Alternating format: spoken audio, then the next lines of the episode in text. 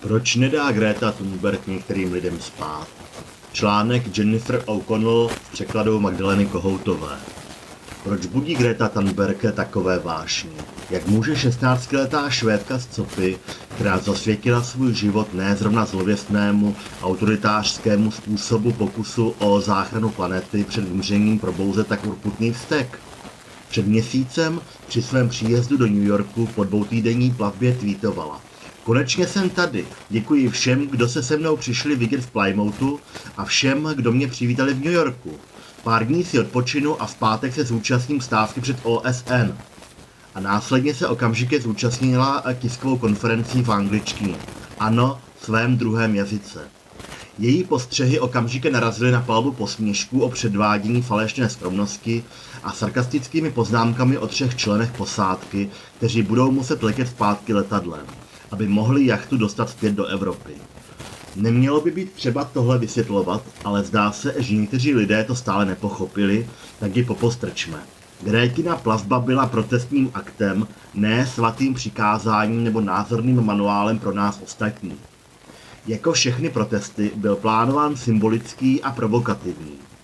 Pro ty, kterým unikla pointa a jak moc jim unikla, tweetovala něco jako přátelské připomenutí. Nemusíte strávit dva týdny na lodi, abyste pomohli odvrátit klimatickou krizi. Musíte jen udělat, co můžete se všemi, kdo to mohou udělat, abyste změnili vše, co je ve vašich silách. Část původního vzteku, který inspiruje, samozřejmě naprosto zřejmá. Klimatická změna je děsivá. Amazonský prales je v plamenech, stejně jako savany. I část Arktidy je v plamenech. Hladina moře stoupá, bouře jsou horší než kdy dřív, nemluvě o požárech, suchu a záplavách. Popřít to je snažší, než postavit se tváří v tvář hrozivé pravdě. Dále je to skutečnost, že se neradi cítíme provinile, když přijde na naše životní volby. To je naše lidská přirozenost. Proto se ušklíbáme nad vegany. Proto nám střízliví lidé na večírku přijdou podezřelí. A jestli z něčeho budete mít opravdu špatný pocit, zatímco se vracíte Ryanairem z třetího letošního prodlouženého výletu v populární zámořské destinaci, bude to představa drobné dívky, která se na 14 dní dobrovolně vydá do náruče divokého Atlantiku jen s kbelíkem a nápisem Nahovínka prosím, který považuje za luxus jen proto, aby promluvila o klimatické změně.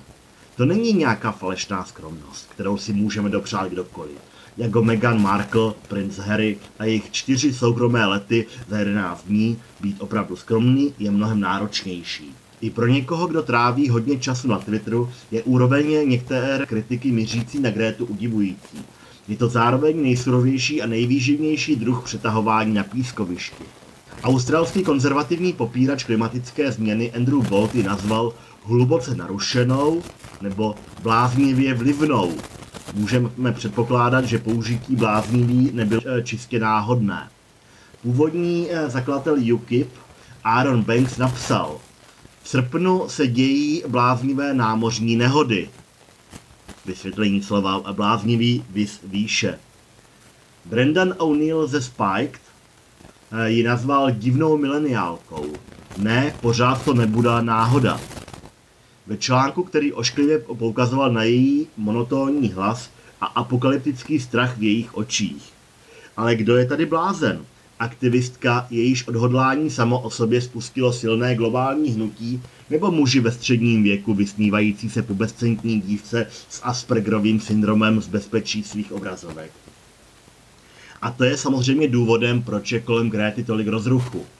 Nemohou být upřímní ani sami k sobě a tak se vysmívají jí. Pravdou ale je, že se jí bojí. Ti nebožáci se jí bojí nejen jako jednotlivce, i toho, co reprezentuje, mládí, odhodlání a změnu. Je součástí generace, která se nenechá zastrašit, nenechá se zahanbit a nepodá se trolům. Není to apokalyptický strach, co vyzařuje z jejich očí.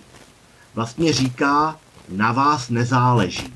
Důvod, proč častují dětinskými nadávkami, je ten, že nic jiného nemají nic jiného nemají. Nemohou rozložit její argumenty, protože má vědu, mimo jiné za ní stojí i David Eltenborough. Nemohou vyhrát debatu s přesvědčující silou jejich argumentů, protože tyto skřivené charaktery se topí v cynismu, ne mladické vášni. Mohou na ní dorážet sarkastickými tweety a zuřivě blogovat.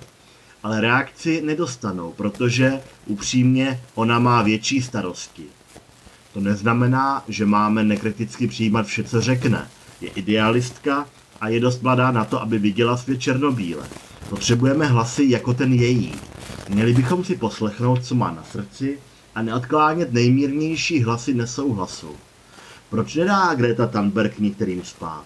Kvůli tomu, co reprezentuje. V době, kdy je demokracie v nebezpečí, naznačuje vzestup nového druhu síly, konvergence mládí, lidový protest a nevyvratitelnou vědu. A pro své nejhlasitější kritiky reprezentuje ještě něco. Vizi jejich hrozícího stáří řídícího se na ně.